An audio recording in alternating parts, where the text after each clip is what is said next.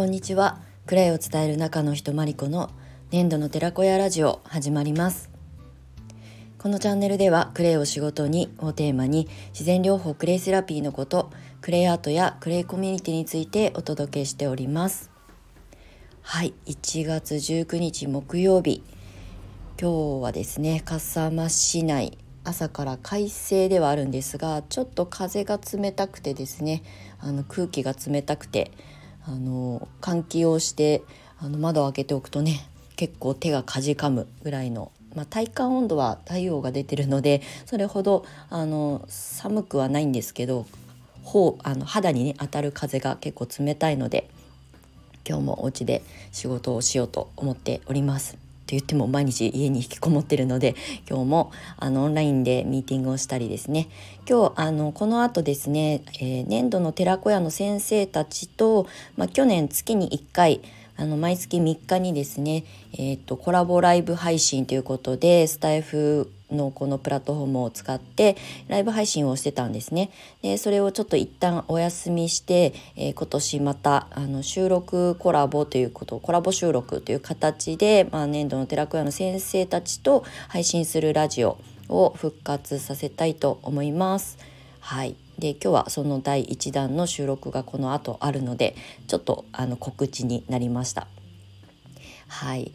えーとですねまあ、ここから本題なんですけれどもあのここ最近ですねあの久しぶりにオンラインを使ってミーティングしたりとかあの打ち合わせをしたりとかちょっとずつ私も現実社会に復帰するのにあのちょこちょこ動き出してはいるんですけれどもただまだ具体的にねあの実行はしていないんですが、まあ、皆さんあのオンラインでねミーティングさせてもらってる中で、まあ、いろんなアイデアが私も浮かんできたりとかあああいうふうにやろうかなと思ってたことをこういうふうに軌道修正しようかなとかもういろんなこと頭の中がすごいこうあのスクランブル交差点状態で あのごちゃごちゃしているんですけれども、まあ、一つずつね焦らず形にしていこうと思ってるんですが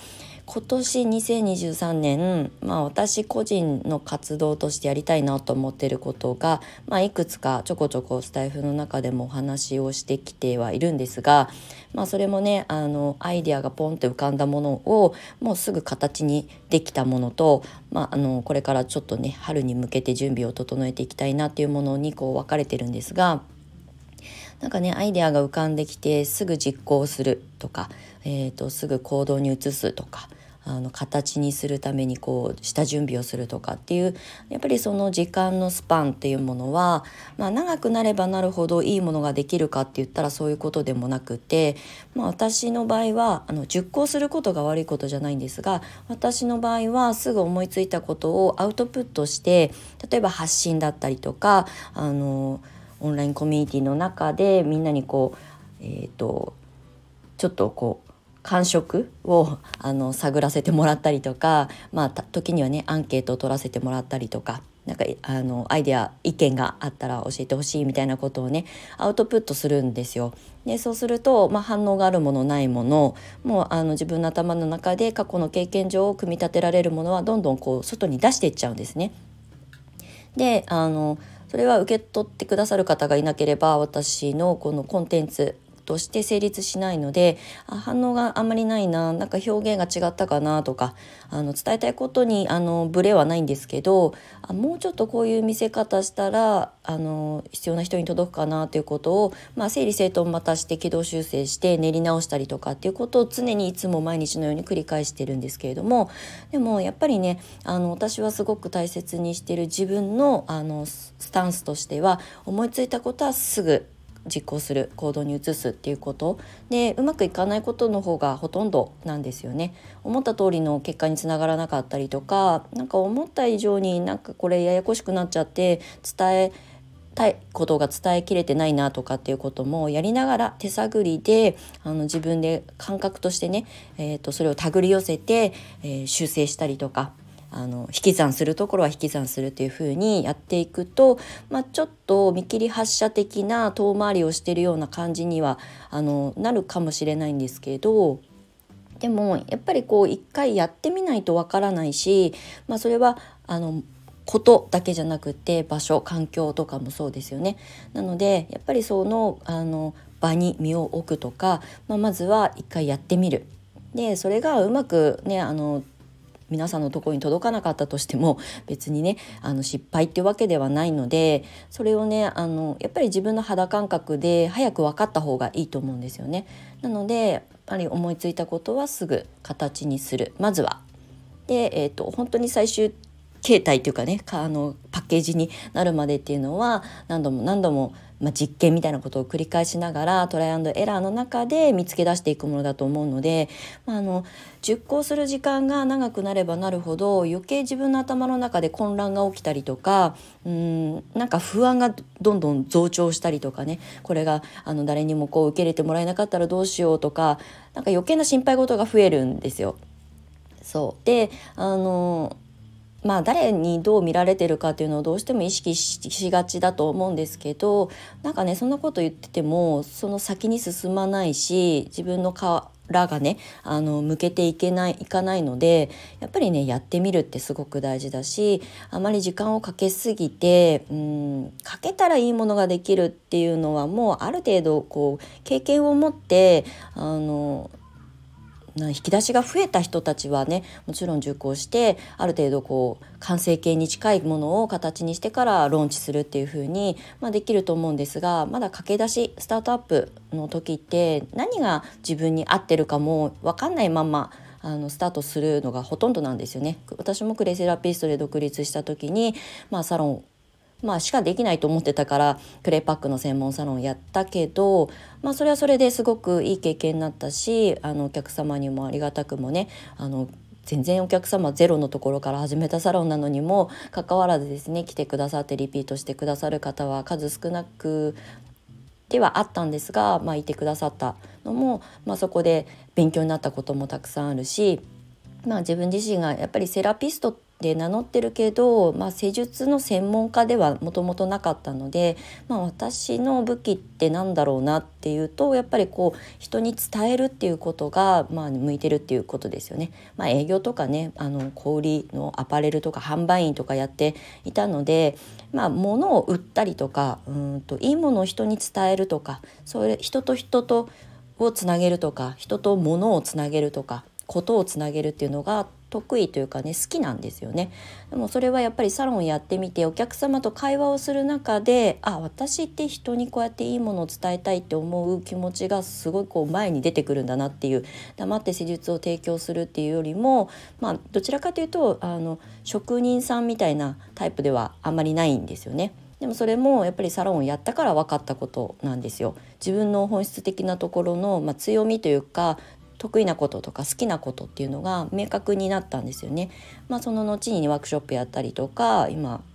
クレイセラピストさんを育成する講師業につながってるんだと思うんですよね。これもあの見切り発車みたいな感じでサロンをオープンさせたことで、まあ、一時的に追い詰められたりはしてねサロンを潰してしまってるんですけどでもやっぱり動き出したからあの今の10年後の今の自分があるので、まあ、10年の間にいろんなことを私もあの失敗たくさんしたし、まあ、トライアンドエラーして、いろいろこうよりいいものにしようって言ってね肉付けをしたりとかっていう風にしてきたのでやっぱり動き出さないと本当に、まあ、それが最初からうまくいくこともあればやっぱり違ったって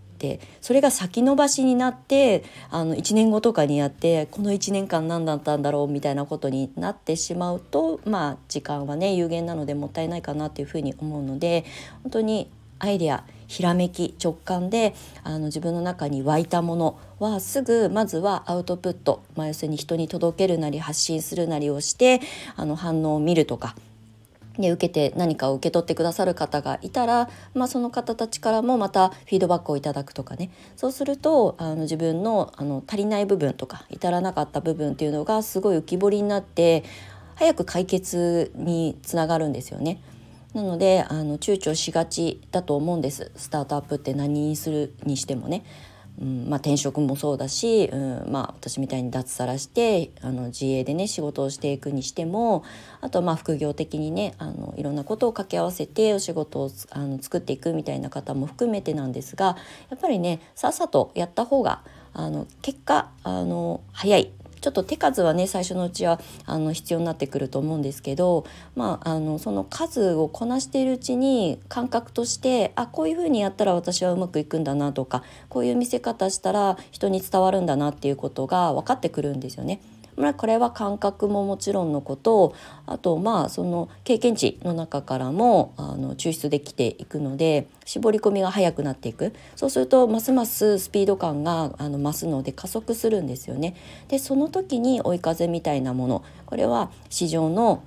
流れだったりとか、えっと、例えばクレイだったらクレイのマーケットの拡大だったりとか何か最近 CM でクレイって聞く聞くようになったよねみたいなそういう時代の、まあ、背景があって。投資をしてくれたりするので、まあ、それまでねとにかく早くこう自転車の あのペダルじゃないですけど漕いでおくっていうのはすごく大事かなっていうふうに思います。はい、なのでスタートアップの時は特に私も生徒さんたちにいつもアドバイスをさせてもらってるんですけどあの完成した形をドーンって出してまあなんか自分の中では納得がいってるから自信満々ですっていう作品みたいなものをね表に出してなんかそれがねあまりこう受け入れられなかった時とか何か思ったようにうまくあの伝えられなかったなと思って落ち込んでしまうとまたモチベーション下がったりとかしてまたそこから復活させていくのって結構一回ドンってあの座り込んじゃった状態からもう一回立ち上がって あの軽やかに進んでいくっていうのは結構腰が重くなるんですよね。ね時間だけがどんどん過ぎてしまうというのが私は本当にもったいないと思うしまあ人の人生ね寿命なんていつ終わるかわからないからもう先延ばしにすればするほど自分がやりたいと思ったことを形にするまで時間かかってしまってせっかくあのトライしたのにとか自己投資したのにっていうことをあの消化できなくなっちゃうのが本当に一番もったいないしそれは誰かのためじゃなくて自分のためにですよね。なのでやっぱりね本当にとにかくやってみよう人に伝えてみようとかあの挑戦してみようっていうことをもう口を酸っぱくして いつもスタートアップのアドバイスとしてさせてもらってるんですよね。でやりながら軌道修正していくっていうことが一番なんか実は効率がいいんじゃないかなと私は思ってます。はいまあ、またねこうあのクレイを仕事にがテーマになってるラジオなので、えー、またこういうお話なんかもしていきたいと思います。はい、で今日はまた最後にあの繰り返しになりますが、えー、年度の寺子屋の先生たちとのラあのラジオのあの再開のコラボ収録を、まあ、収録してあの後に今日中にあの配信したいなと思いますので引き続き私のチャンネルで、まあ、スタートして、まあ、後半戦はあの今日コラボしてくださる先生の方のチャンネルで、えっと、おそらく半分はあの公開する予定ですのでまたその概要なんかもお知らせしたいと思います。はいということで今日も長い収録に最後までお付き合いいただきましてありがとうございました。素敵な一日をお過ごしください。年度の寺子屋まりこでした。では次回またお会いしましょう。バイバイ。